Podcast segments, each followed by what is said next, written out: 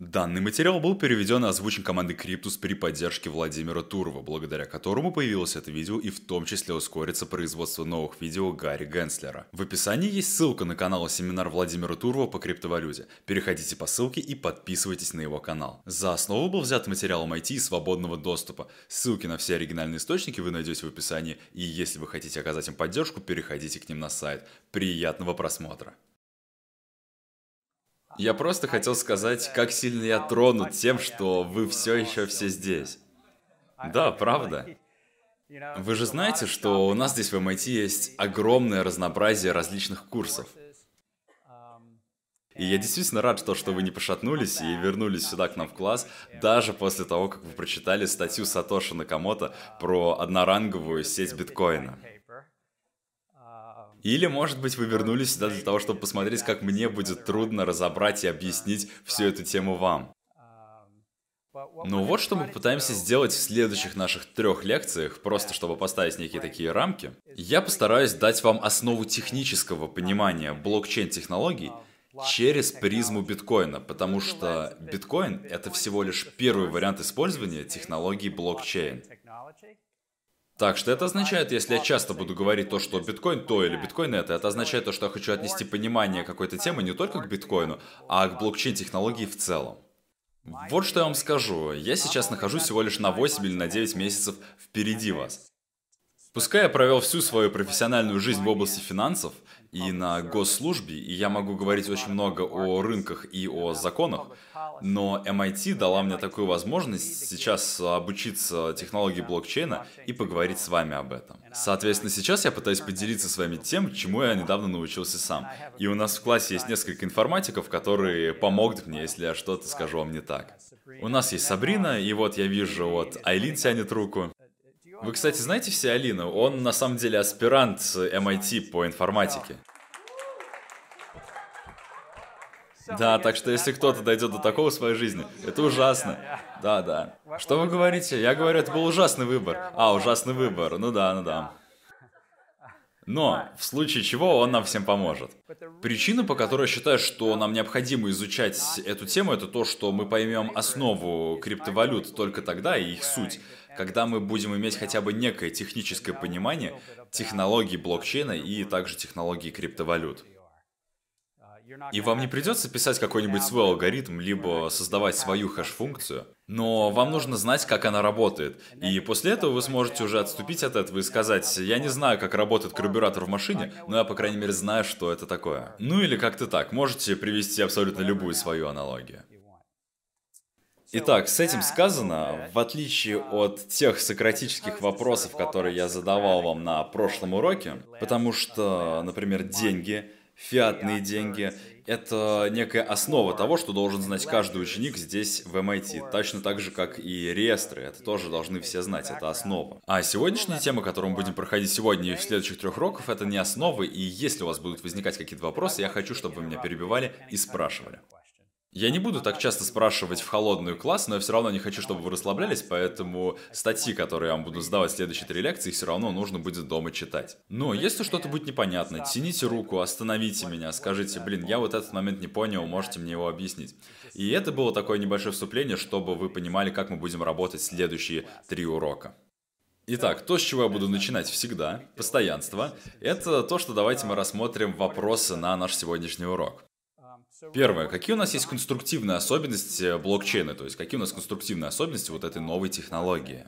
И я включу несколько особенностей в нашу учебную программу, и мы пройдемся по ним сегодня и на следующей неделе. Сюда у нас входят такие вещи, как криптография, добавление блоков с временными отметками, распределенные алгоритмы консенсуса и работа в сети. Я пока что записал 4 темы, но позже в нашем семестре мы рассмотрим еще больше таких тем, по-моему, их будет 8 или 10, по-моему, 10, 10 тем, в которые мы погрузимся.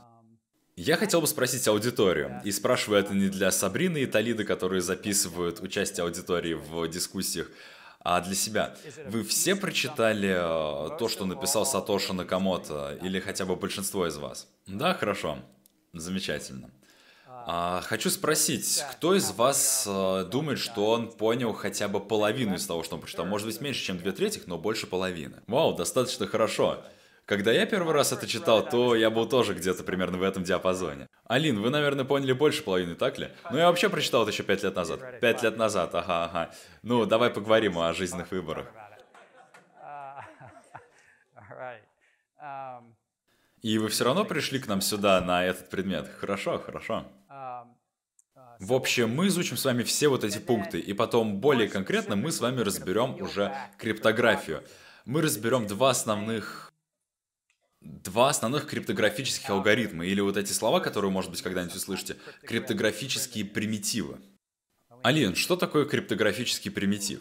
Ну, просто так нельзя сказать, есть множество вариантов. Да, но что означает вот эти два слова вместе? Ну, я и говорю, это может быть что угодно. Это может быть хэш-функция, это может быть функция шифрования, может быть э, мощной вычислительной схемой, либо схема аутсорсинга данных, может быть доступом к данным или конфиденциальности. Ну, в общем, это что-то, что защищает коммуникацию в присутствии врагов. Да, но это также может использоваться для того, чтобы доказать то, что подсчеты были совершены правильно на сервере. То есть это не просто общение, это и вычисление. Хорошо, то есть общение или вычисления, которые должны быть защищены или верифицированы. Они включают в себя некую форму криптографического алгоритма, который называется криптографический примитив. Два основных из них, и есть вообще три, о нем мы поговорим позже в семестре, но два основных из них называются хэш-функции, как практическое знание того, что такое хэш-функции, это нужно обязательно знать для понимания блокчейна. И мы все туда придем, и все будем знать, по крайней мере, иметь представление о хэш-функциях. И потом у нас есть концепт цифровых подписей, который как раз относится к теме криптографии. Эти два понятия, они очень фундаментальны для блокчейна. Позже в семестре мы поговорим о доказательствах с нулевым разглашением, но это не столь фундаментально для применения в блокчейне. И эта технология позволяет делать вещи проверяемыми и неизменными. И это бизнес-сторона, это коммерческая сторона блокчейна, и именно это и придает этой технологии значение. Иначе кому какая разница, что находится внутри карбюратора, если от этой технологии нет никакой практической пользы? И далее, как эти технологии связаны с проблемой двойных трат? Я, кстати, могу спросить класс насчет этого вопроса. Изабелла, вы помните, что такое двойные траты? Да, помню. Это когда человек может потратить одну и ту же монетку или одни и те же деньги в различных местах одновременно. Да, то есть по своей сути двойные траты это когда у вас есть кусочек информации, и вы можете потратить ее дважды. И было бы совсем плохо, если бы мы назовем этот кусочек информации деньги, и мы смогли бы отправить их дважды. Мы можем отправить одно и то же электронное письмо двум разным людям, и с этим нет ничего страшного, ну, кроме того, что может получиться стыдно, если вы сказали одному человеку, что вы заняты вечером, а потом пишете другому человеку, что вы свободны, и отправляете письмо не туда. Но, по сути, в этом ничего страшного нет. Однако в системе денег нельзя отправлять одни и те же деньги два раза. Далее, статьи, которые я задавал вам прочитать. Кстати, визуальная демонстрация, она была полезна для вас? Мы ее, кстати, еще будем обсуждать, и для меня это была одна из первых вещей, которые я вообще сам для себя посмотрел насчет блокчейна. Эту демонстрацию, кстати, сделал студент MIT Buzzword. Его звали, не знаю, знакомы ли вы с ним. И мне показалась эта демонстрация очень интересной и полезной, поэтому я вам задал ее тоже посмотреть. И эта демонстрация, кстати, используется и в Стэнфордском университете, так что вот э, наш конкурент использует материал нашего университета. Итак, э, сегодня мы быстренько пробежимся по тому, что мы разобрали на прошлом уроке. Далее мы рассмотрим основные конструктивные особенности блокчейна, хэш-функции, как я уже сказал. Далее, что такое реестр только для добавления заголовки блоков и деревья Меркла. И также асимметрическая криптография и цифровые подписи. С ума сойти, мы разберем все это сегодня. Ну и потом вы расскажете мне, как вы все это поняли. А, ну и еще биткоин-адреса это мы тоже сегодня разберем. Итак, для тех, кто не был с нами в прошлый раз, мы на прошлом уроке говорили очень много про деньги как социальный конструкт или как экономический механизм консенсуса. И про механизмы консенсуса мы еще будем говорить очень много во следующий вторник. Мы будем говорить о протоколе консенсуса в биткоине, но всегда помните, что деньги сами по себе — это консенсус. И во вторник у нас был вопрос. По-моему, от Алина, по-моему, он и задал этот вопрос. Он спросил, почему деньги являются пассивом или обязательством Центрального банка. Что это вообще означает? Я ответил то, что это означает то, что кто-то эти деньги примет. Это социальный консенсус. Не потому, что Центральный банк что-то должен дать вам взамен на эти деньги, а это обязательство, которое заключается в том, то, что вам предоставит банковский депозит, вы можете оплатить налоги, ваши деньги примет Starbucks, если вам уже сварили чашку кофе. если вы помните, о чем мы говорили. Ведь это лишь официально платежное средство для уплаты долгов.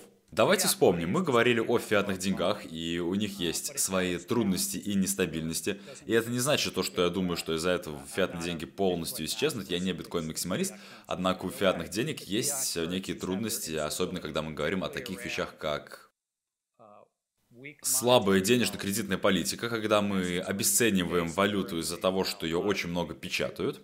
Либо когда у нас есть нестабильности с фискальной политикой. Ну, например, когда государство слишком много тратит. Когда король Англии, допустим, уезжал на, в другие земли на войну, и Банк Англии был основан в 17 веке как раз для того, чтобы контролировать денежный поток в то время, когда короля не было на месте. По-моему, в то время он как раз воевал с Францией.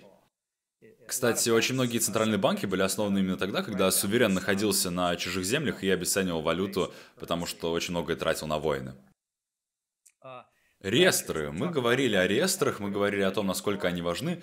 А, по сути, реестры используются для того, чтобы хранить в них записи.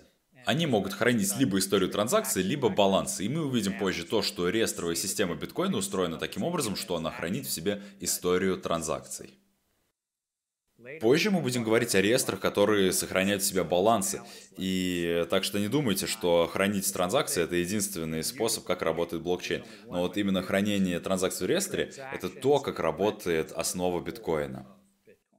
И, конечно же, вся банковская система, она построена на реестрах. У Центрального банка есть основной главный реестр, и потом у всех других коммерческих банков у них есть как свой суп или под реестр. Ну, еще может быть отдельный третий вид реестров. Это, допустим, всякие электронные кошельки, которые имеют свой собственный реестр. Очевидно, что мы живем уже давно в цифровом веке, мы это уже знаем. Также многие цифровые валюты пытались раньше решить загадку, которую никто не смог решить до биткоина. И мы ее, конечно же, все помним. Загадка заключалась в том, как можно двигать деньги от человека к человеку без какого-либо централизатора. И позже в этом семестре, когда мы будем говорить о том, какие есть реальные сценарии использования. И это та суть, которую нам необходимо будет понять. И поэтому я не являюсь биткоин-максималистом. А я считаю, что децентрализация это хорошо, но не всегда. То есть это же неплохо, что где-то у нас централизация. И это не вопрос ценностей, это вопрос рынков и денег и так далее. Но в некоторых областях децентрализация действительно перебьет централизацию и работу через посредников. Теперь давайте поговорим про то, что написал Сатоши Накамото. И в написании он был очень скромен, или она была, может быть, очень скромная, потому что, помните, мы не знаем, кто такой Сатоши Накамото. Может быть, это вообще была группа людей. Вот что Сатоши написал. Я работал над новой системой электронных денег, которая полностью одноранговая, без третьей доверенной стороны. Мы все видели этот слайд ранее. Подумайте вот о чем. У нас есть журнал с отметкой во времени добавления тех или иных записей. Записи можно только добавлять, их нельзя удалять. И это называется блокчейн, то есть цепь блоков. Это очень упрощенное название, но это как оно называется. Цепь блоков. И я вот не помню, вы же все читали статью Сатоши Накамото. А, я тоже ее вчера перечитал, просто для того, чтобы ничего не забыть. И вот вы помните, он там включал термин блокчейн? По-моему, нет. Я прав? Да. То есть, получается, слово блокчейн уже было потом просто наложено поверх его, так сказать, инновации. То есть у нас постоянно накапливаются блоки, их становится больше, и это приводит к базе данных. Эта база данных состоит из блоков, и биткоин сейчас содержит в себе где-то 550 тысяч блоков. При этом новый блок создается примерно раз в 10 минут, в среднем. И мы чуть позже поговорим о том, почему это так, почему Сатоши Накамото э, запрограммировал каждый новый блок примерно раз в 10 минут, и почему это так осталось по сегодняшний день. На других блокчейнах все немножечко по-другому. Например, в эфириуме новый блок создается раз в 7 секунд. Так что не путайтесь, это не все одно и то же. И есть технологии, как у нас здесь, допустим, Сильвио Макали, который сейчас работает над Алгарантом, и здесь у него еще более короткое время создания блоков, даже меньше 7 секунд. Так что нет только одного способа, есть различные способы для применения этой технологии. Но давайте начнем с биткоина.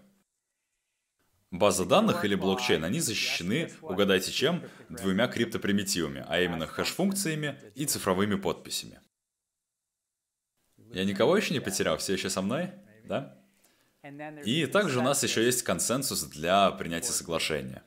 Основная проблема и основные дебаты в базах данных обычно заключаются в том, кому можно изменять там данные. И это относится абсолютно ко всем базам данных, хотя обычно они централизованы, поэтому там все понятно, но блокчейн он внезапно стал децентрализованным. И здесь возникает вопрос, а кто же сможет добавлять э, новые записи в базу данных? Механизм консенсуса как раз и создан для того, чтобы решать этот вопрос, и об этом мы поговорим в следующий вторник. И, по-моему, у меня здесь даже есть красивая какая-то картинка, которую уже ранее показывал в слайдах, но эту дискуссию мы оставим уже, опять же, на следующий вторник. И надеюсь, что вы все здесь будете присутствовать. Итак, какие у нас есть ключевые особенности? Я могу сейчас поспрашивать класс.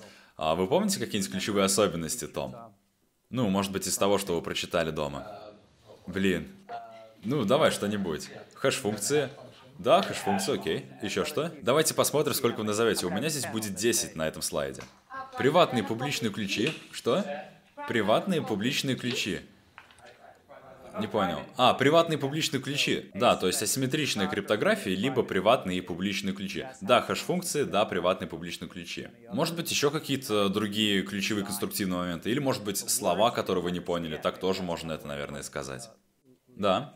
Адреса. Что? Адреса, да, адреса. Это номер три. Временные отметки в записях. Временные отметки в записях. Мы хорошо прям продвигаемся, уже 4. Меня зовут Брехам.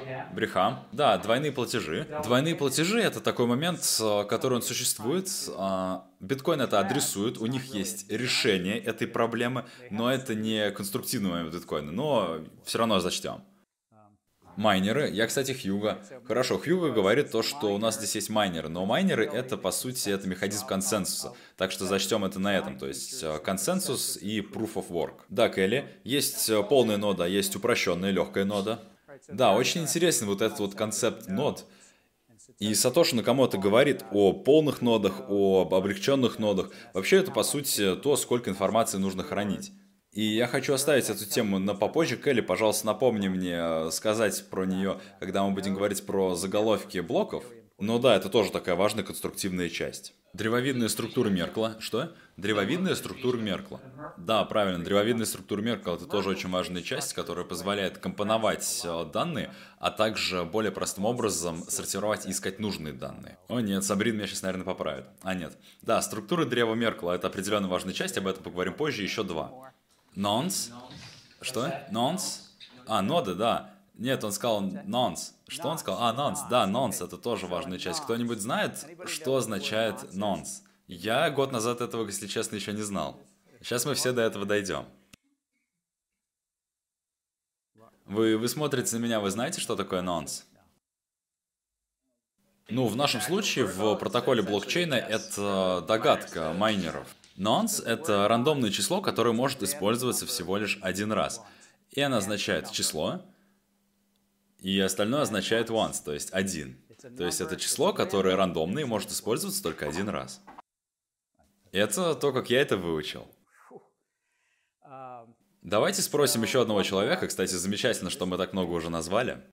Одноранговая сеть. Напомните мне свое имя. Меня зовут Прия. Прия. Да, одноранговая сеть, верно. Итак, вот что я записал. Это криптографические хэш-функции, о них мы позже детально поговорим.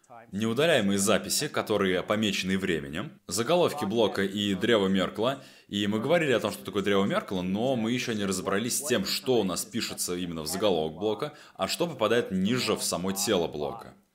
Этот функционал позволяет разграничить данные и сделать их сортировку более наглядной. Асимметричная криптография, куда входят и приватный и публичный ключ, а также и цифровая подпись. Сами адреса биткоина, которые, кстати, сами по себе отличаются от публичного ключа. И здесь я их немножечко разграничил, следующие пункты, потому что о них мы будем говорить уже в следующий вторник. Про Proof of Work мы будем говорить, про майнеров, про ноды и про анонсы. Об этом всем мы будем говорить на следующей неделе. Очень важный протокол в биткоине это тот, который отвечает за то, как информация распространяется по интернету. Здесь у нас возникает вопрос сетевого общения. Об этом очень редко пишут, вы не сможете найти много статей об этом, неважно, какую книгу вы найдете или какую статью прочитаете, об этом пишут очень редко.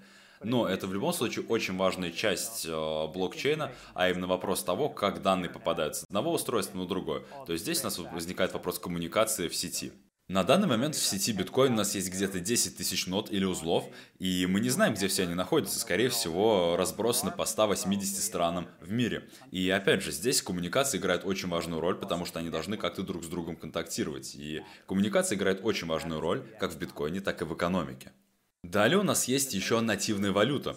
И это тот пункт, который никто не сказал, что довольно интересно, потому что нативная валюта — это технологи- технологическая особенность блокчейна. Дело не только в том, что кто-то создал свою валюту, а в том, что она обязательно является и частью экономической системы стимула. Как сказал Сатоши Накамото, если вы майните и делаете Proof of Work, то вы создаете монеты и вознаграждаетесь ими. То есть он создал экономическую систему вознаграждения. Кем бы Сатоши Накамото не являлся, он действительно знал многое не только о программировании, а также и об экономике. Да.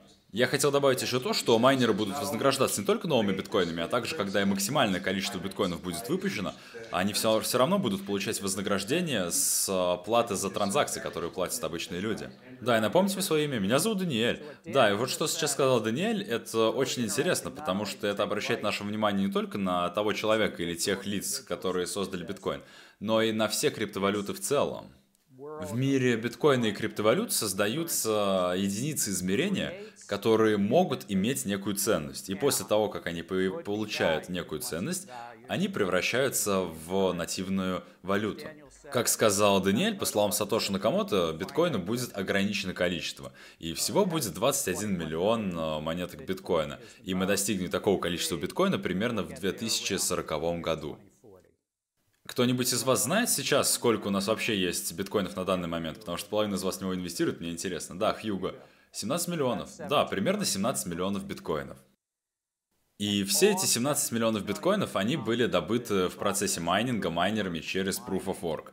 Изначально они добывали 50 биткоинов раз в 10 минут. Ну, примерно в 10 минут. Далее они стали получать 25 биткоинов, и сейчас они получают уже 12,5 биткоинов раз в 10 минут. Кто-нибудь знает, какая у нас сегодня предполагаемая цена биткоина? Я всегда говорю предполагаемая, потому что я не знаю, можно ли доверять тем различным сайтам в интернете, которые пишут, что биткоин имеет такую-то, такую-то стоимость. Сколько вы сказали? Шесть с половиной тысяч долларов. И при этом а, мы получаем 12,5 биткоинов за блок каждые 10 минут. И это означает, что примерно мы получаем 80 тысяч долларов за то, что мы майним биткоин, если мы добываем нужный блок. То есть Сатоши создал систему вознаграждения для майнеров, и если тогда в самом начале эта система вознаграждения давала 50 биткоинов каждые 10 минут, и они не стоили ни цента, то, скорее всего, если вы раньше майнили биткоин, то это было либо просто ваше хобби, либо, может быть, вам было просто интересно, либо вы были киберпанком или любителем. Но в любом случае, система вознаграждения тогда платила очень мало. Однако сегодня конкуренции стало больше, потому что если биткоин стоит 6,5 тысяч долларов, то вы получаете примерно 80 тысяч долларов, если вы находите правильный блок. Далее у нас есть вводные и выходные транзакции, то есть подумайте об этом как о чеке, где вы расписываете, кто это должен получить и от кого эта сумма отправляется. Также у нас есть реестр неизрасходованных транзакций, и эта часть опять касается реестров. Когда мы думаем о технологиях, то мы думаем сперва о криптографии, которая находится на самом верху, на самой поверхности, и это то, о чем мы будем говорить сегодня. Во-вторых, мы уже думаем о механизме консенсуса. То есть механизм консенсуса это то, что определяет и решает, кто сможет дописывать в дальнейшем базу данных. То есть изменять то, что или к чему мы ранее пришли, до чего мы ранее договорились. И далее, в-третьих, у нас есть э, реестры и языки скриптования, в которые мы не будем сильно углубляться. Однако в следующий четверг мы хотя бы познакомимся с тем, что это такое, и будем знать, что такое скрипты. Это должно показать вам наш дальнейший путь, то есть изначально мы рассмотрим, что такое криптография, далее посмотрим на консенсус и потом узнаем, что такое транзакция. Да. Как вас зовут? Ну, меня интересует, э, если мы, допустим, погоди, меня интересует э, твое имя. Меня зовут Шон. Да, Шон. Меня интересует то, что вы сказали, что за добычу одного блока э, мы получаем где-то 80 тысяч долларов, ну, если перевести биткоины в доллары. А вот мне было интересно, сколько же тратится на это электроэнергии? То есть, если перевести электроэнергию, ее затраты в доллары, то сколько это обойдется? Суть вопроса заключается в том, сколько майнер потратит денег на электроэнергию, на добычу биткоина, для того, чтобы получить вот это вознаграждение, вот эти вот 80 тысяч долларов, которые дают за один блок. Я попытаюсь ответить на этот вопрос за одну минуту, однако мы к нему еще обязательно вернемся в течение этого семестра, когда мы будем говорить о блокчейн-экономиках и о майнинг-экономиках. Но что произошло за последние несколько лет, это то, что с каждым днем все больше и больше компьютеров используется для того, чтобы майнить и добывать биткоин. Так что сегодня, в самом недавнем исследовании, которое я только видел, вероятность выигрыша или добычи биткоина такая маленькая из-за такой огромной конкуренции, что я вот не помню, в чем она измеряется, в терахэшах, э, не помню, в чем точно. По-моему, терахэш, сколько это? Терахэш это 15 нулей, если я не ошибаюсь. Или 12, не помните? Но в любом случае, каждую секунду происходит столько хэш-функций, есть какое-то количество x хэш-функций, то что ваша вероятность выигрыша, она очень мала. Поэтому ноды и майнеры, они сделали следующую вещь. Они объединяют свое оборудование в так называемые пулы и майнят биткоин вместе для того, чтобы у них была больше вероятность его добыть, ну а вознаграждение они делят пропорционально между собой.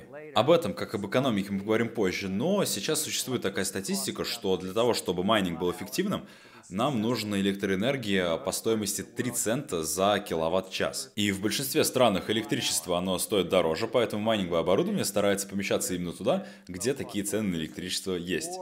И такие цены на электричество можно получить либо легальным способом, либо нелегальным способом. Поэтому очень большое количество майнинговых установок находится в юрисдикциях, где есть местные чиновники, которые разрешают майнить и поставляют электричество там не по 3 цента за киловатт-час, а за 1 цент или, может быть, за 2 цента. В общем, это очень сильно зависит от местных чиновников.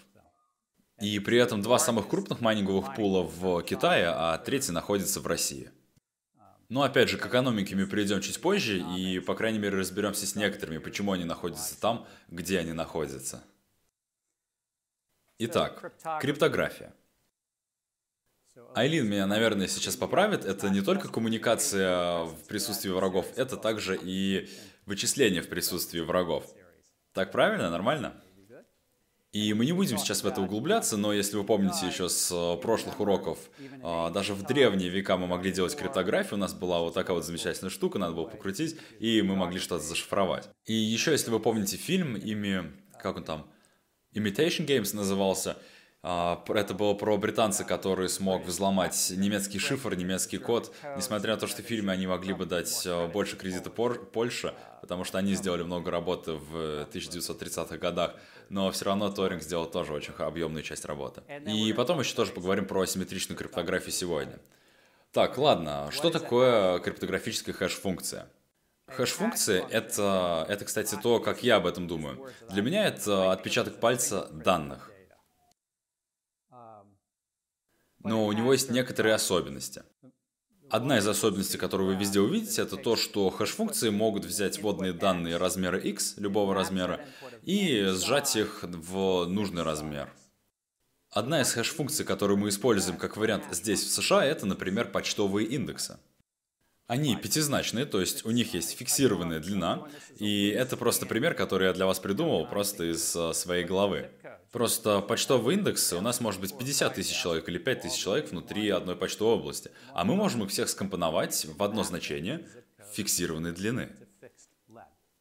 Я не знаю, согласятся ли с этим мои друзья-айтишники, но я просто хотел вам привести такой пример из жизни. То, как э, я это вижу, как можно привести наглядный пример, потому что в жизни у нас есть вещи, которые ведут себя подобно хэш-функциям.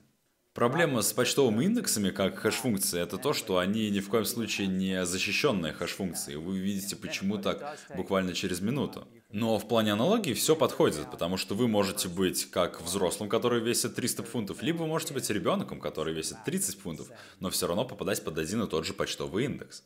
Хэш-функции также всегда детерминированы и однозначны. То есть, если вы возьмете один и тот же набор данных, то вы всегда получите один и тот же хэш. И это важно для будущего контекста. Также хэш-функции очень эффективно высчитываются, то есть у вас нет года, чтобы рассчитать хэш-функции, вы должны это делать в коротком промежутке времени. И в случае с биткоином хэш-функции высчитываются за наносекунды. Потому что один компьютер, один э, процессор может сделать, вот я сейчас не помню точно сколько вычислительных операций, сколько? Миллионы в секунду? Ну, несколько терахэш в секунду. Вот, видите, несколько терахэш в секунду. То есть это удивительно эффективный алгоритм. И это придумало несколько математиков, и хеширование зародилось в 50-х, 60-х годах. Но то, о котором мы здесь говорим, появилось намного позже. Но это изобрели действительно талантливые ученые, математики, информатики и иногда институты здесь, в США. Они все вместе работали, улучшали и постоянно прогрессировали в области хэш-функций. В общем, хэш-функция берет данные любого размера и конвертирует их в конкретный размер. Я сейчас думаю о почтовых индексах на секундочку. Также хэш-функции неоднозначны, то есть мы все живем лишь в одном почтовом индексе в одно время, и э, также они очень эффективны. Но далее, какие у них криптографические особенности? Потому что почтовый индекс не справится с теми задачами, которые нам нужны. Информатики используют термин «устойчивость к прообразу». Я же просто говорю «односторонность». То есть можно двигаться только в одну сторону, и невозможно определить, какой у нас был ввод, имея только вывод. То есть это невыполнимая задача определить x от хэша от x. Кто-нибудь догадывается, почему я использовал слово «невыполнимо», а не «невозможно»? Я бротер. Как вас зовут? Бротер. Бротер. Потому что данные можно получить грубой силой. Да, данные можно получить грубой силой, но объясните для всех классе, что это значит. Подборкой различных вариантов. Да, подборкой различных вариантов. То есть суть криптографии, как я это понимаю, она не заключается в том, чтобы сделать расшифровку невозможной в принципе. Она заключается в том, чтобы сделать э, шифр настолько сложным, чтобы ваш враг просто не смог его расшифровать. То есть он просто либо не сможет расшифровать сообщение, либо что-то в этом роде. Так что хэш-функции, мы не можем говорить то, что биткоин, он неизменный, то, что мы его не можем сломать. Мы его не можем сломать ровно до тех пор, пока мы не сможем взломать хэш-функции, которые находятся внутри биткоина. И даже Сатоши Накамото писал об этом в 2010 году, он получал э, письма с вопросами. Есть, кстати, такая замечательная книга, которую я порекомендую вам в конце учебного плана. Могу вам потом рассказать о ней. И его спросили, что будет, если SHA-256, что является хэш-функцией, на которой держится биткоин, если его взломают. И его ответ был в том, что к этому времени уже будет более успешная хэш-функция, какой бы она ни была. В таком случае мы просто бы захэшировали бы весь биткоин, то есть всю сеть биткоина, потому что помните, что мы можем взять любые вводные данные и получить из них э, хэш, и просто двигались бы дальше. То есть то, что он, он или она сказали в этом письме, это то, что биткоин в теории мог бы перейти на более новую хэш-функцию, когда ее изобретут, если для этого будет необходимое количество времени, прежде чем старую функцию взломают. Да, Келли, разве это не называется проблемой разорения игрока? Это то, что вы хотите сказать? Проблема разорения игрока? Ну да, то, что атакующий сможет как бы воссоздать систему, в которой все находится. Окей. Не, нет, это не об этом, это кое-что другое. Можете говорить чуть погромче? Если я правильно понимаю, вы хотите узнать, э, вы хотите узнать, насколько трудно сделать форк биткоина.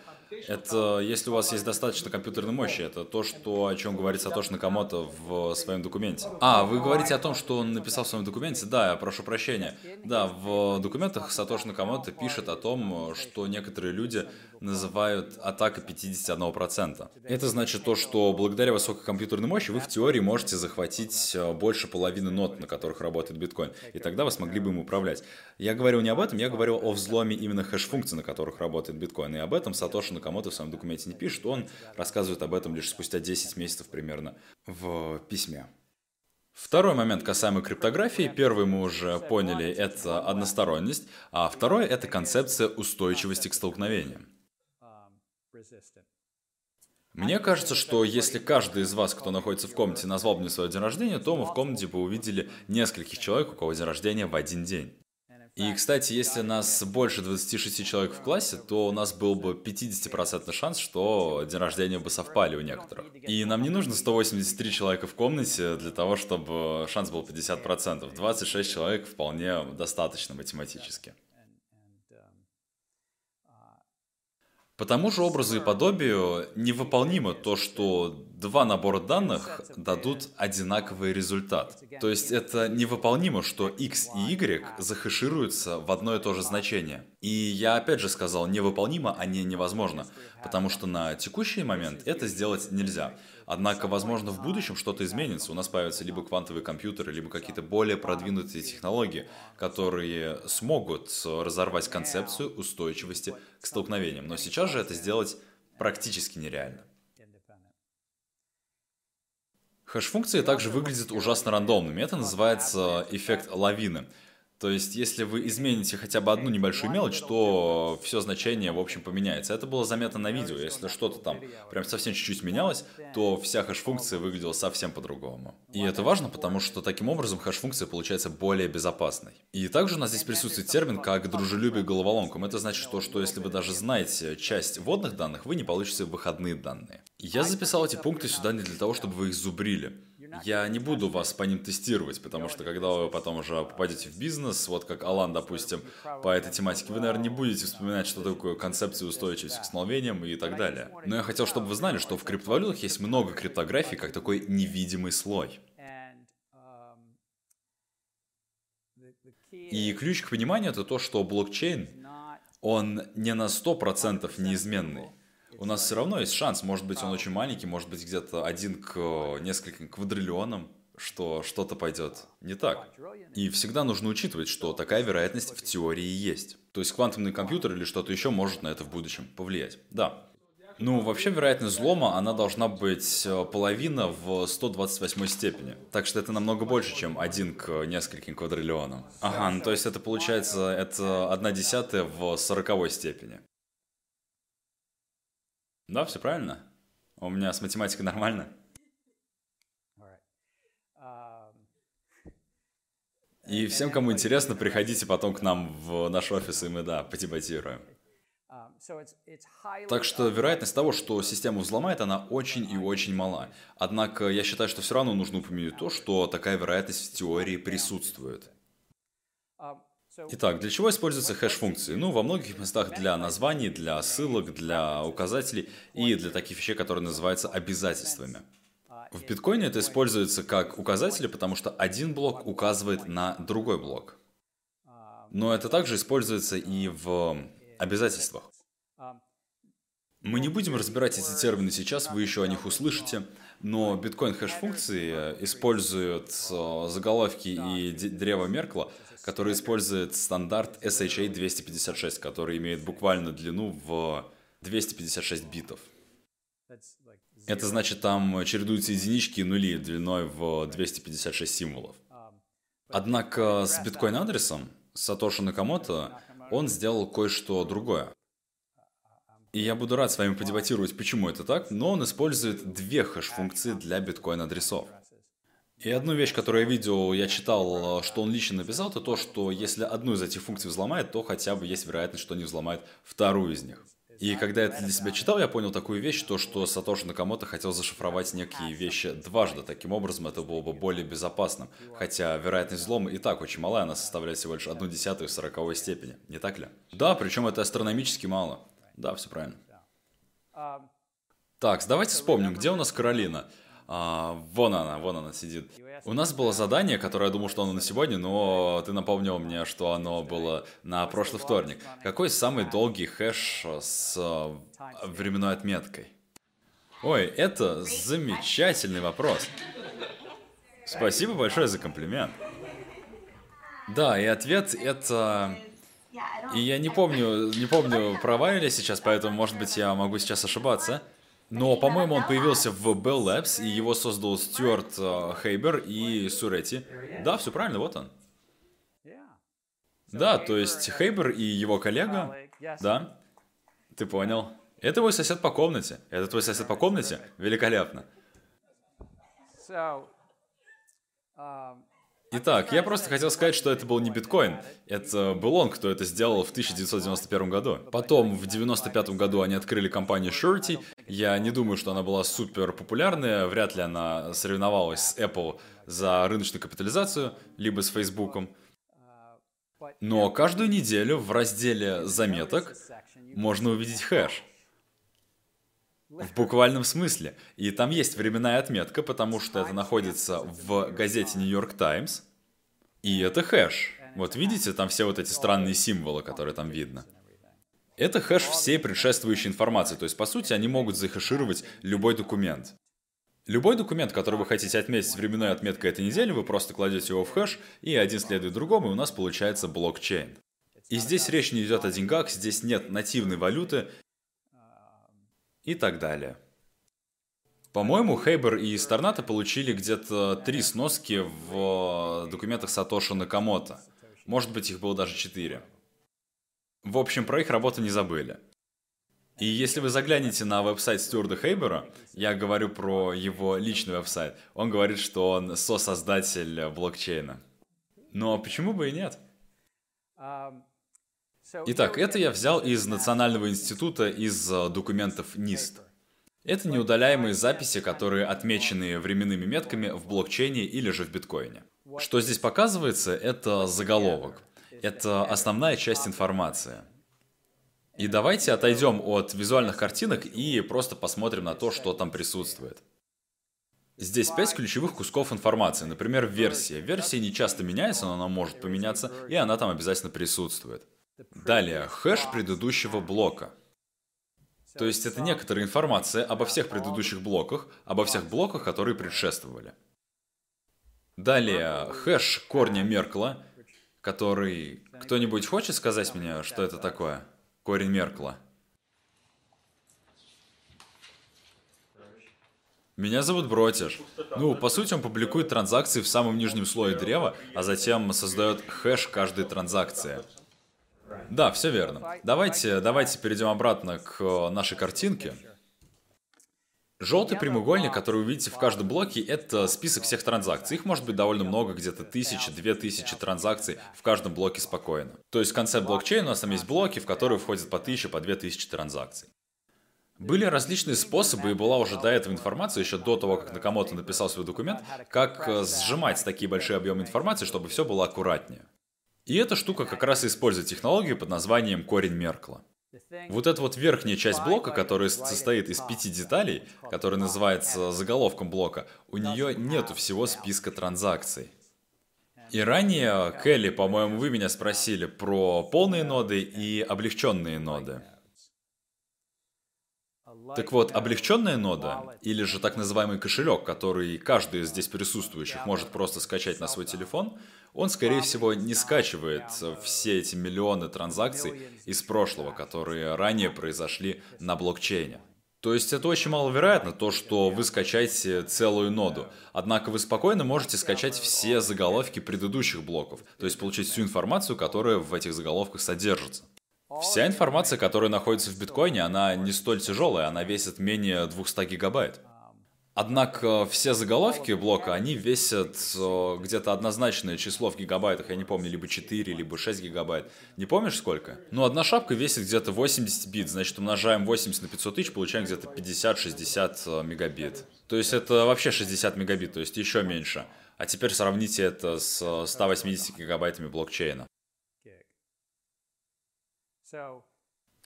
Итак, Сатош об этом задумался заранее, и большинство блокчейнов, над которыми будем работать, большинство, потому что некоторые могут по своей сути отличаться, они придерживаются концепции того, то, что они сохраняют всю самую главную информацию в заголовке блокчейна, который называется шапкой, а все транзакции, всю тяжелую информацию они сталкивают в глубину блокчейна. И это очень важно знать, особенно когда мы будем говорить в будущем о таких тяжелых блокчейнах, как эфириум, где содержится очень много информации в каждом блоке.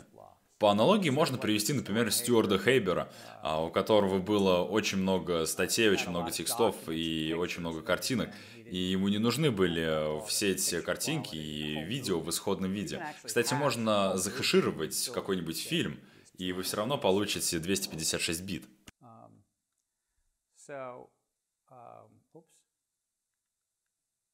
Итак, в шапке находится у нас предыдущий хэш, корень Меркла, он помогает найти предыдущие транзакции. Его можно представить просто как механизм, который помогает выдернуть из системы и рассмотреть 2000 транзакций. Также в шапке есть временная отметка, здесь нам не нужно ничего разъяснять, и помимо этого там есть цель трудности или сложности. Кто-нибудь э, кто знает?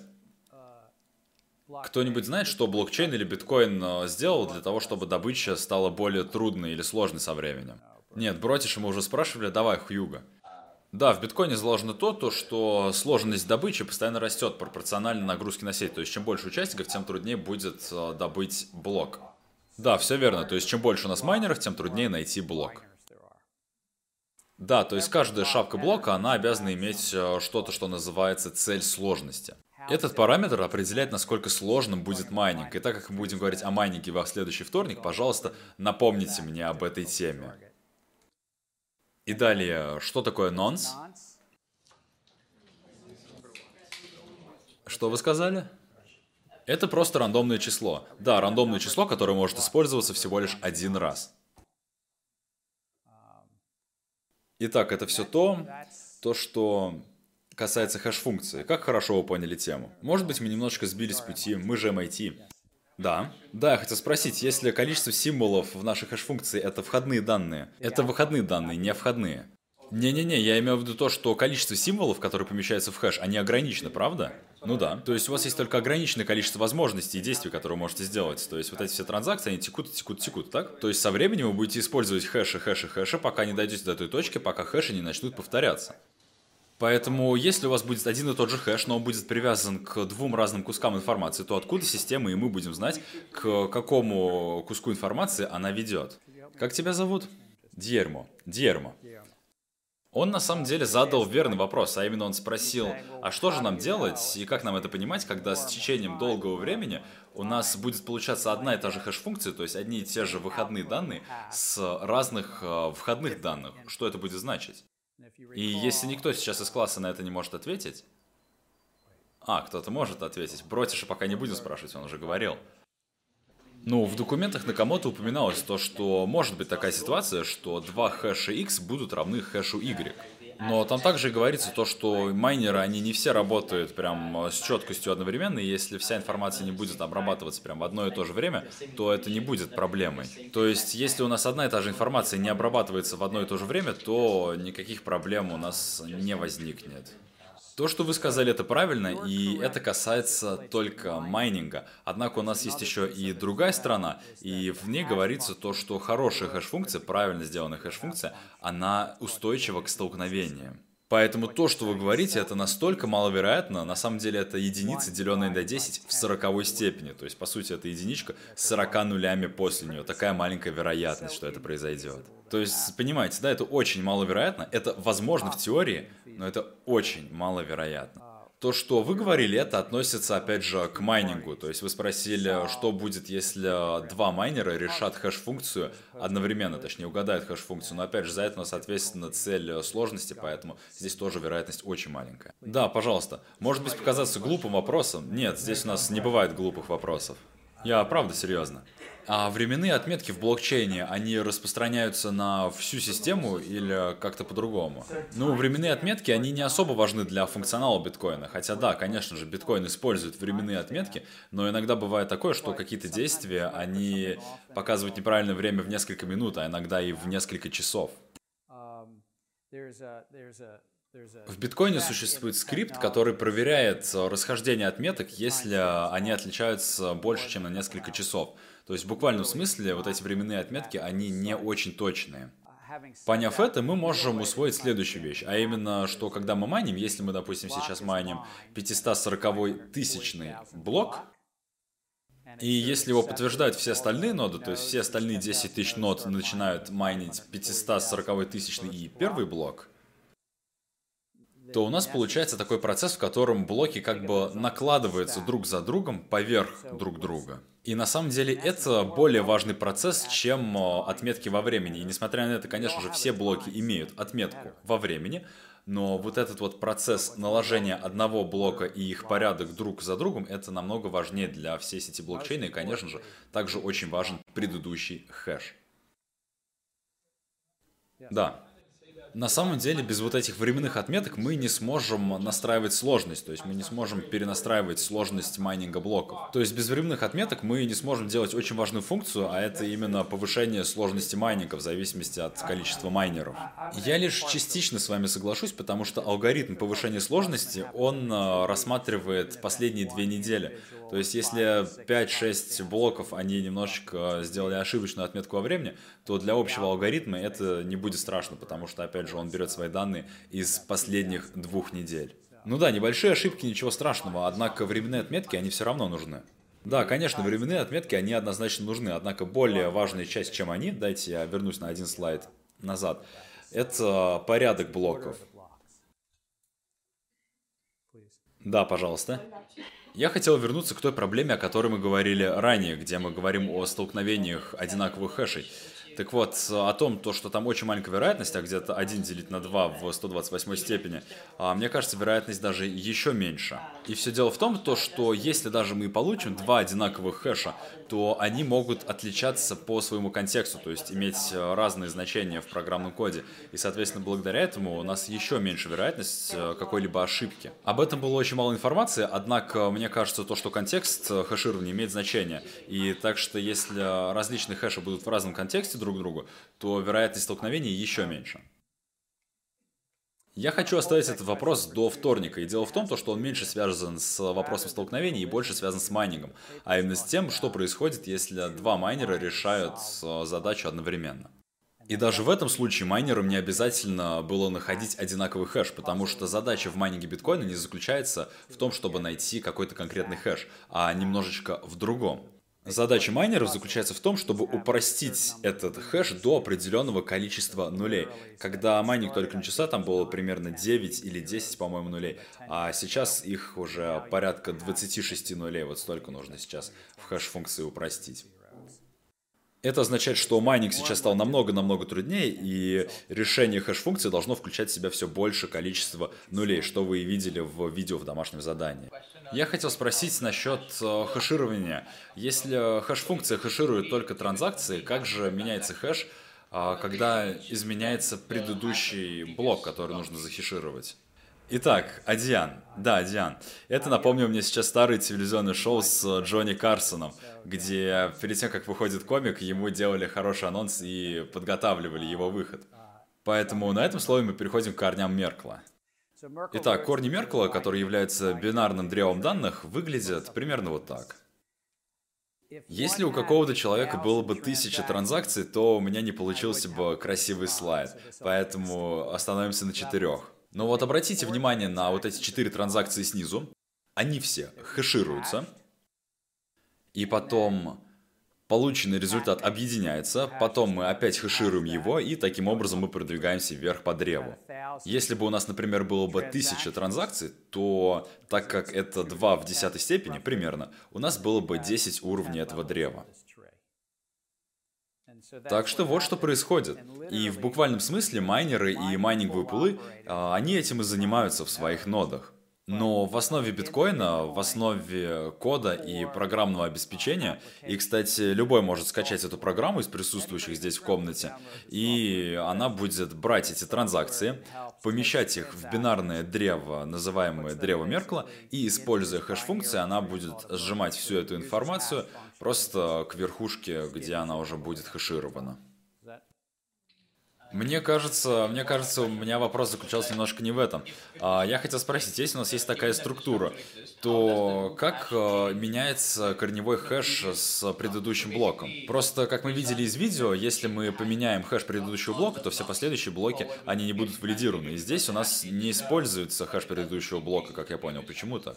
Я задам еще раз а, вопрос. Разве древо Меркла или корень Меркла, который просто включает в себя все транзакции этого блока, он поменяется, если мы поменяем, допустим, шапку блока, или же он поменяется, если поменяется предыдущий блок? И ответ – нет. Он изменится лишь в том случае, если изменятся какие-то данные в транзакциях, которые он в себя включает. И корень Меркла поменяется, если вы включите в него какие-то другие транзакции, которых до этого там не было. И также еще один очень важный момент в плане стимула – Одна из этих транзакций, которая будет в древе Меркла, это так называемая Coinbase транзакция, то есть это те 12,5 биткоинов, которые получает майнер. И древо Меркла будет всегда разным, в зависимости от того, кто получит блок, кто его добудет. Но это не было вашим вопросом, я это просто добавил к теме. Однако древо Меркла это очень эффективный способ для того, чтобы взять кучу информации, тысячи транзакций и объединить их все в один кусочек информации. Да, пожалуйста. То есть порядок всех транзакций должен быть обязательно одним и тем же для всех, кто хэширует информацию, или же это не так? Нет, на самом деле нет. Например, если ты занимаешься хэшингом с помощью майнинговой установки, и Алан тоже майнит, и Алан будет первым, кто решит текущий блок, то вся сеть это увидит и начнет уже майнить следующий блок поверх того, что решил Алан. И ты, скорее всего, тоже уже начнешь майнить следующий блок, ну, потому что он уже закончил, а ты нет. И так будет намного эффективнее. Соответственно, после этого ты зайдешь уже просто в мемпул, то есть в хранилище всех еще свободных транзакций, которые еще не обработали, черпанешь оттуда транзакции и начнешь обрабатывать и хешировать их. А как тогда мы можем подтвердить то, то что те транзакции, которые написал майнер предыдущего блока, они реальные, то есть это правдивые транзакции? Итак, валидация или подтверждение блоков – это на самом деле вопрос до следующего четверга, но я попробую сейчас кратко ответить. Не-не, это очень хороший вопрос. Итак, каждая транзакция а вообще, по сути, ты подготовил мне, опять же, уже следующую часть э, нашей лекции. Спасибо. Или у тебя еще какой-то вопрос? Итак, вторая криптографическая вещь. И да, мы сейчас будем метаться туда-сюда. Хэш-функции, в общем, это способ сжатия большого количества информации, поставить туда электронный отпечаток пальца и убедиться в том, что все правильно работает. Виртуальные подписи. Давайте с вами вспомним ту картинку, где у нас была Алиса и Боб. Алиса хочет передать сообщение Бобу и просто написать «Привет, Боб». Она хочет зашифровать сообщение. Она его шифрует с помощью публичного ключа Боба, отправляет его ему, и Боб расшифровывает его с помощью своего приватного ключа. Вы сейчас можете подумать, блин, Генслер, что это значит? Что такое публичный, что такое приватный ключ? В криптографии это такой метод шифра информации. Я знаю, возможно, сейчас это немножко недоходчиво, но давайте вернемся назад и вспомним тот небольшой механизм, который использовали, который использовали римляне, или тот шифр, который использовали немцы в своей Enigma-машине. Это все являлось симметричной криптографией. У обеих людей был ключ, ключ к разгадке э, шифра. То есть, допустим, в машине это были вот эти механизмы, которые там использовались. В 70-х годах здесь у нас в университете еще в других э, местах некоторые замечательные инженеры подумали, а что если ключ будет у всех разным? Потому что враг может украсть ключ и разгадать шифр. Почему бы не сделать ключ не симметричным, а асимметричным? То есть сделать публичный и приватный ключ, то есть два ключа, и они будут как-то математически друг с другом взаимосвязаны. И математика, которая используется для соединения публичного и приватного ключа, она для нашей лекции, для нашего урока вообще не важна. Однако учитывайте то, что публичный и приватный ключ, они взаимосвязаны. То есть они соединены друг с другом. И критический момент — насчет цифровых подписей, Здесь три важных момента. Во-первых, необходимо сгенерировать пару ключей. Когда создается пару ключей, у нас также создается приватный и публичный ключ в одно и то же время. И эти ключи должны создаваться на основе рандомного числа. И одна из причин, почему биткоин-кошельки могут быть не очень безопасными, и из-за этой причины, кстати, некоторые кошельки взламывали. Не биткоин-сеть, а некоторые единичные кошельки. Это потому, что у них очень плохо с генерацией рандомных чисел. Да, бротер. Я совсем недавно был на конференции, где технолог с э, университета из Пенсильвании, он сделал опрос примерно 150 различных структур. Он опросил множество хедж-фондов, э, множество майнинговых компаний и компаний, которые предоставляют свои кошельки для криптовалют. То есть они запустили свою компанию для опроса человека, который очень хорошо разбирается в кибербезопасности. То есть это были компании, которые владеют действительно большими и крупными суммами криптовалют. Это были майнеры, хедж-фонды, различные криптообменники и биржи. И то, что он увидел, по его словам, было очень страшно. Их приватные ключи очень ненадежно хранились. И даже не доходя до приватных ключей, у них даже в большинстве случаев не было безопасного способа для генерации рандомного числа для создания ключей. Это такой тоже очень важный кусочек, который стоит запомнить. То есть, если кто-то говорит, что, что у нас очень хорошие приватные ключи, значит, у них есть очень хороший способ их рандомного создания. Так что запоминайте этот момент тоже. Это единственный момент из математики, который я попрошу вас запомнить по этой части. Также у нас есть цифровая подпись, и ключевой момент заключается в том, то, что эту подпись можно создать, используя приватный ключ и само сообщение, которое отправляется. Так что если, например, у Келли есть приватный ключ, и она хочет отправить сообщение кому-нибудь в этой комнате, секретное сообщение. Изабелла, вы хотите общаться с Келли? Так что что в этом случае произойдет? Слышите, Келли? Она напишет сообщение, потом подпишет его своим приватным ключом и позже отправит его Изабелле. Откуда Изабелла будет знать, что это сообщение от вас? Ну, ей придется расшифровать его с помощью своего э, публичного ключа. Ей придется его верифицировать. Потому что существует такая функция, которая называется функция верификации. И это просто функция «да-нет». Можно объяснять это по-разному, но функция верификации работает примерно следующим образом. Например, у нас есть Изабелла, и она будет верифицировать вашу цифровую подпись как действительную для какого-то сообщения, потому что у нее есть ваш публичный ключ. Так что вы правы, у Изабеллы есть ваш публичный ключ. И используя ваш публичный ключ, она может подтвердить вашу подпись. Это волшебная математика. Ну, на самом деле, это не волшебная математика, это обычная математика, но это не та математика, которая пригодится нам для этого курса. Да, Хьюго. Хотел бы еще раз спросить э, насчет создания ключей. То есть э, они создаются не в зависимости от друг друга. То есть, грубо говоря, публичный ключ не создает приватный ключ, или наоборот, они независимы, да? Вы можете подумать об этом следующим образом. Биткоин использует, к примеру, эллиптическую криптографию. И вы можете себе представить это таким образом, то что приватный ключ, он основывается на рандомном числе. Чтобы быть более технически корректным, рандомное число создает нам публичный ключ. Но я думаю об этом так, то что приватный ключ это практически рандомное число, и вместе с ним создается и публичный ключ. То есть многое зависит от приватного ключа. Да. Ну, на самом деле, вы выбираете число, рандомное число от 0 до 256, это будет приватный ключ, а публичный ключ создается напрямую из вашего приватного ключа. На самом деле, все, что вы делаете, это просто выбираете другое рандомное число и ставите его в степень первого числа. То есть о публичном ключе можно подумать как об односторонней функции приватного ключа.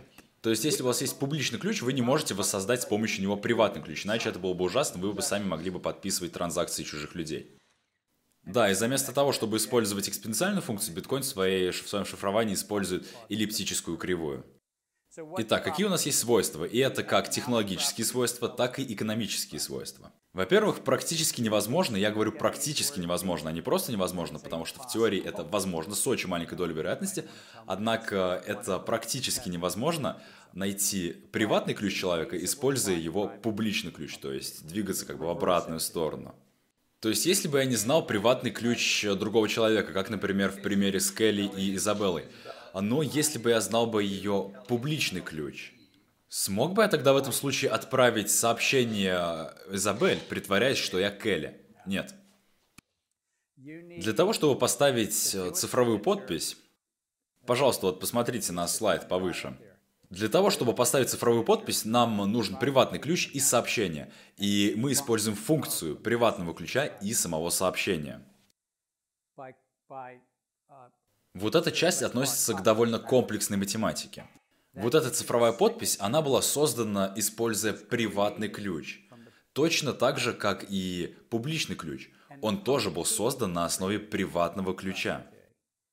Если мы все совсем упростим, то причина, по которой работает функция верификации, это потому что как цифровая подпись и публичный ключ, который есть у Изабель. У Изабель есть цифровая подпись, публичный ключ, и, конечно же, у нее есть и само сообщение. Математика здесь такова, что если вы хотите это так назвать, а, приватный ключ, он практически взаимоисключается. Я знаю, трудно, но подумайте об этом следующим образом. У Изабеллы есть э, публичный ключ Келли, у нее есть ее цифровая подпись, и у нее есть ее сообщение. И функция либо подтверждает, либо она не подтверждает сообщение. При этом Изабель никогда не видит приватный ключ Келли, и она и не должна его видеть вообще. Меня зовут Эрик. Может быть, можно упростить объяснение, как э, работает цифровая подпись э, еще и, например, следующим образом. Сообщение Келли проходит через хэш-функцию, которая, конечно же, генерирует некий хэш. Далее сообщение еще раз шифруется ее приватным ключом. Затем зашифрованное сообщение и ее цифровая подпись отправляется Изабель. Что делает Изабель? Изабель использует ту же самую хэш-функцию для того, чтобы ее запустить и как бы воссоздать ее хэш-функцию уже у себя. Далее Изабель использует публичный ключ Келли для того, чтобы расшифровать э, ее цифровую подпись. И если два хэша совпадают друг с другом, значит все правильно, и сообщение принадлежит действительно Келли. То есть это такой более простой способ, как это все можно описать. Вау, хорошо, окей. В общем, суть заключается в том, что есть определенная схема, она не была придумана в процессе создания биткоина, она была уже до этого, использовалась в интернете, в торговле и также и, например, на войне. И эта схема включает в себя публичный и приватный ключ. И здесь суть заключается не только в том, что Элис отправляет какое-то сообщение, но она также отправляет и свою цифровую подпись. Абсолютно все процессы в биткоине, абсолютно все процессы в эфириуме включают в себя потребность в ключах в публичном и в приватном ключе, и также цифровую подпись. Так что, Келли, никогда не теряй свой приватный ключ. Слышишь? Не надо. И также, если вы будете создавать свой приватный ключ, лучше используйте хороший рандомайзер чисел, потому что вы тогда будете намного лучше, чем большинство хедж-фондов. По крайней мере, это то, что я усвоил на конференции, на которой я недавно был. И также сюда у нас еще входит функция верификации. У меня небольшой вопрос про генератор случайных чисел и про функцию верификации. Есть ли какая-то третья страна, которая генерирует случайные цифры, случайные числа? Или же вот эта генерация, она уже встроена в сам блокчейн биткоина? То есть вот в чем вопрос. Ее кто-то сделал, эту генерацию, или же она всегда уже была там изначально? В общем, вопрос заключается в том, есть ли создание случайных чисел для приватного ключа такой важный процесс. А делает ли это какая-то третья страна с каким-то специальным программным обеспечением, или же нет? И ответ да, но некоторые программы очень плохо с этим справляются, но также у нас есть и хорошие ноутбуки, которые делают это намного лучше. Давайте, давайте теперь пройдемся чуть-чуть дальше. Алгоритм цифровой подписи на эллиптической кривой. Это тот алгоритм, который использует биткоин для как раз-таки создания приватных ключей и тому подобных вещей. Однако большое количество различных кошельков, которые вы можете скачать на свой телефон, ну, для того, чтобы хранить там ваш биткоин, ваш лайткоин, ваш эфириум и так далее. У всех у этих кошельков есть так называемая программное обеспечение для создания случайных чисел. Я не могу оценить и проверить все программы для создания случайных чисел. Я не эксперт по безопасности. Но, скорее всего, они все друг от друга отличаются, и какие-то из них будут чуть хуже, а какие-то будут лучше, чем другие. Ключ к созданию рандомных чисел заключается в том, чтобы, если у вас есть любое количество чисел, чтобы они минимальное количество раз повторялись. То есть, чтобы одинаковых чисел было меньше. Это называется, по-моему, максимальная энтропия. Ну и важно, чтобы одинаковых чисел было как можно меньше. Если в какой-то линейке цифр очень много одинаковых цифр, то это не очень хорошая случайность. Итак, я хочу с этим закончить, потому что у нас есть еще одна очень важная тема, по которой нам нужно положить фундамент, и это биткоин-адреса. Я выставил вот эту информацию, и вы можете посмотреть этот слайд чуть попозже. Детали, они здесь не важны. Ключевой момент заключается в том, то, что когда мы слышим о публичных ключах и об адресах биткоина, мы думаем, что это одна и та же штука, одна и та же вещь. Но это не так. Технология, которую использовал Накамото, она... Она использует публичный ключ и буквально хэширует его два раза – Первый раз он хэшируется, использует эту хэш-функцию SHA-256, и потом используется еще другая хэш-функция. Эти функции объединяются, и далее на конце добавляются еще дополнительные символы, чтобы все усложнить. И далее используется штука под названием Base58, чтобы результат сократить. Я читал несколько электронных писем Сатоши Накамото несколько лет после того, как он это все опубликовал и выложил. Мое понимание того, почему здесь у нас две хэш-функции, причем две разных хэш-функции, это для того, чтобы просто все сделать более безопасно. Также публичный ключ, он довольно длинный, он э, занимает где-то 512 бит, поэтому мы можем уменьшить данные и сделать эти данные более сжатыми путем того, что все это дело хэшируется и весит всего лишь 256 бит после этого, он даже два раза это все хэширует, и потом он использует еще base58, чтобы еще сильнее это все укоротить. Так что на будущее можете думать то, что публичный ключ и биткоин-адрес это одно и то же по своей сути, однако где-нибудь в глубине головы отложите у себя, что некоторые отличия здесь все-таки есть. Биткоин-адреса, они, как правило, намного более безопасные, не считая того, что если вдруг кто-то взломает ваш кошелек и узнает все вот эти детали, про которые мы говорили. Биткоин-адрес, он по своей аналогии очень сильно похож на подписи в чеке, про которые мы с вами говорили прежде. Да, помните, половина из вас не использует чековые книжки. Но вы сейчас видите ранние виды чеков – И снизу вы можете заметить подпись. И это немножечко аналогия биткоин-адресу. А нет, извините, это более похоже на цифровую подпись. А аналогия биткоин-адреса, адрес — это тот, кто платит. И теперь обещает у нас уже последний слайд на сегодня, и об этом мы поговорим еще более углубленно на следующей неделе. Мы поговорим о транзакциях, о всех этих вещах, которые связаны с древом Меркла и других, и другими важными вещами. В транзакциях у нас есть входные данные и выходные данные. И также у нас здесь есть еще и время блокировки. Но входные данные — это всегда предыдущие транзакции, и таким образом идентифицируется сама суть денег на этом блокчейне и ценность переводится в сатоши, он назвал базовую единицу исчисления в свою честь. В каждом биткоине есть огромное количество сатош, поэтому мы не часто слышим о переводах сатоши. Однако в каждом биткоине 10 в восьмой степени сатош. То есть, когда вы хотите совершить транзакцию и вводите сумму транзакции, вы вписываете ее на самом деле в сатоши. И транзакция отправляется с э, публичным ключом. И это называется монетой. Это то, что касается системы вознаграждения. У вас остались какие-нибудь вопросы? И здесь у нас, да, очень много информации. Интересно, сколько из вас вернутся на курс в четверг? Погодите, давайте я вам вот что скажу. Суть даже не только в том, что мы находимся в MIT, но мы в MIT. Каждый в этой комнате может и способен понять вот эти вот важные ключевые моменты. К ним относятся, например, записи с временными отметками, которые невозможно удалить. Кто-нибудь может мне сказать, что это такое? Если вот наш класс сегодня сможет понять вот эти два пункта, которые сейчас написаны, вы все поняли, потому что это то, о чем мы сегодня целый урок говорили. Да, вот вы в оранжевой футболке, я не знаю ваше имя.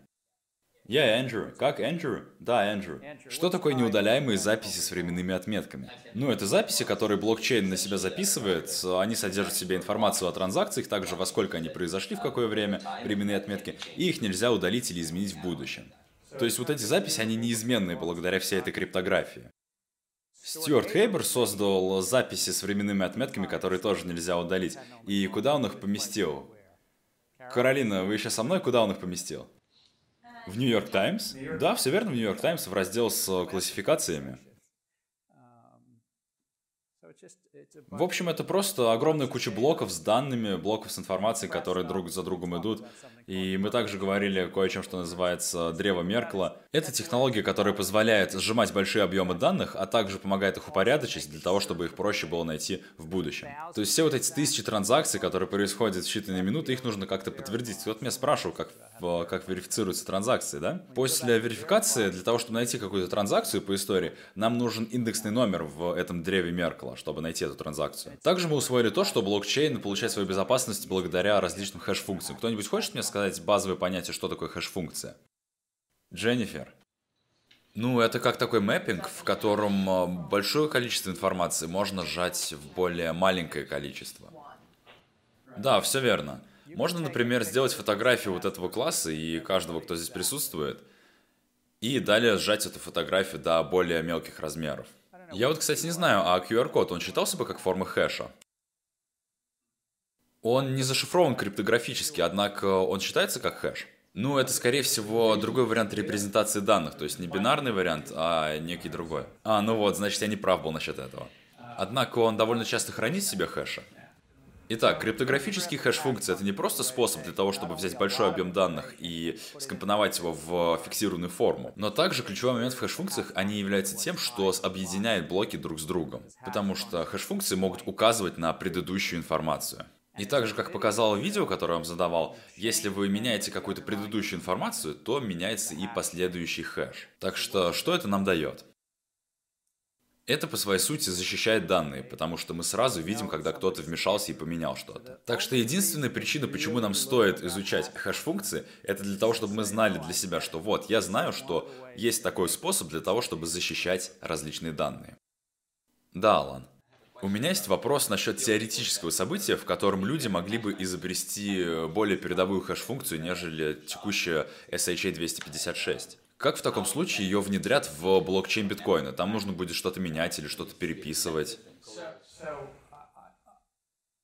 Итак, начнем с того, что любое изменение, которое нужно ввести в сеть биткоина, это довольно трудное событие, потому что биткоин — это децентрализованная сеть. А у всех децентрализованных сетей есть небольшая проблема с управлением, а именно которая касается того, кто будет проводить обновление программного обеспечения. Мы все знаем, что на наших ноутбуках, на наших айфонах у нас всегда сами проходят обновления, возможно, даже вот сейчас на этом телефоне, без того, что я это знаю. Да, то есть Apple просто, наверное, отправляет туда свои данные и что-то там меняет. Кто знает. Или, например, Uber, одно из моих любимых приложений, ну, никто не знает, что по сути происходит в телефоне. Но с коммерческой части у так называемого централизатора у него есть полное право обновлять наш телефон. Мы, наверное, что-то там подписывали, когда активировали или настраивали наш телефон. Однако в децентрализованной сети, как блокчейн, там необходим некий консенсус.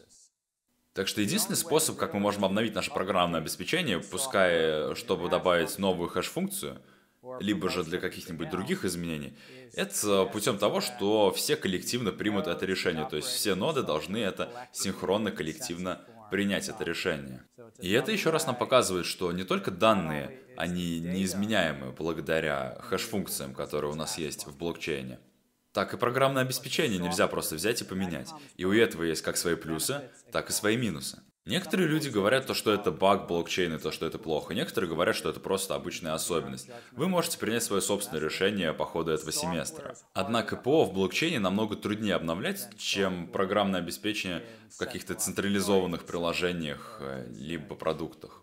Просто централизатор может сам по себе ее обновить. Но иногда вам нужно просто нажать на экран, чтобы согласиться с обновлением. Да, такое тоже может быть. Но, но не будьте наивными, не всегда нужно нажимать на экран и соглашаться. Иногда обновления могут проходить и просто так. Однако здесь в блокчейне нам необходим консенсус. Я знаю, я не ответил на ваш вопрос про хэш-функцию, однако если бы мы хотели обновить хэш-функцию в блокчейне, то происходило бы это следующим образом.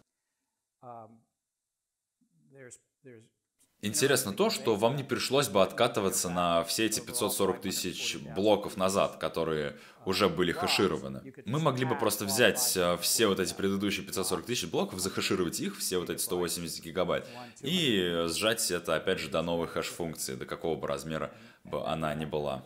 И она также была бы защищена. Итак, это и были ключевые моменты, которые мы сегодня с вами прошли. То, о чем мы поговорим в следующий вторник, это протокол консенсуса. Мы уже сегодня говорили много о Proof of Work, потому что все думают о биткоине как о Proof of Work и о майнинге. Но мы в любом случае еще на следующей неделе поговорим про Proof of Work, про ноды и про нативную валюту. А потом в следующий четверг мы поговорим уже про транзакции. И опять же, я пытаюсь разбить эту лекцию на несколько частей, чтобы все максимально доступно вам донести, однако, если вы потом скажете, блин, эти лекции были такие ужасные, как поход к стоматологу, помните, что вы всегда сможете своим друзьям рассказать о том, что вы знаете о криптографии. Они же называются криптовалютами, так что нам нужно знать что-то о криптографии. Но по сути технология состоит из этих трех основных вещах. Это криптография, механизм консенсуса и транзакции. Итак, еще раз. Криптография, механизм консенсуса и транзакции. И мы через это пробежимся, и вы потом увидите, что это имеет большую значимость для финансов и для других секторов. Так что спасибо, пока.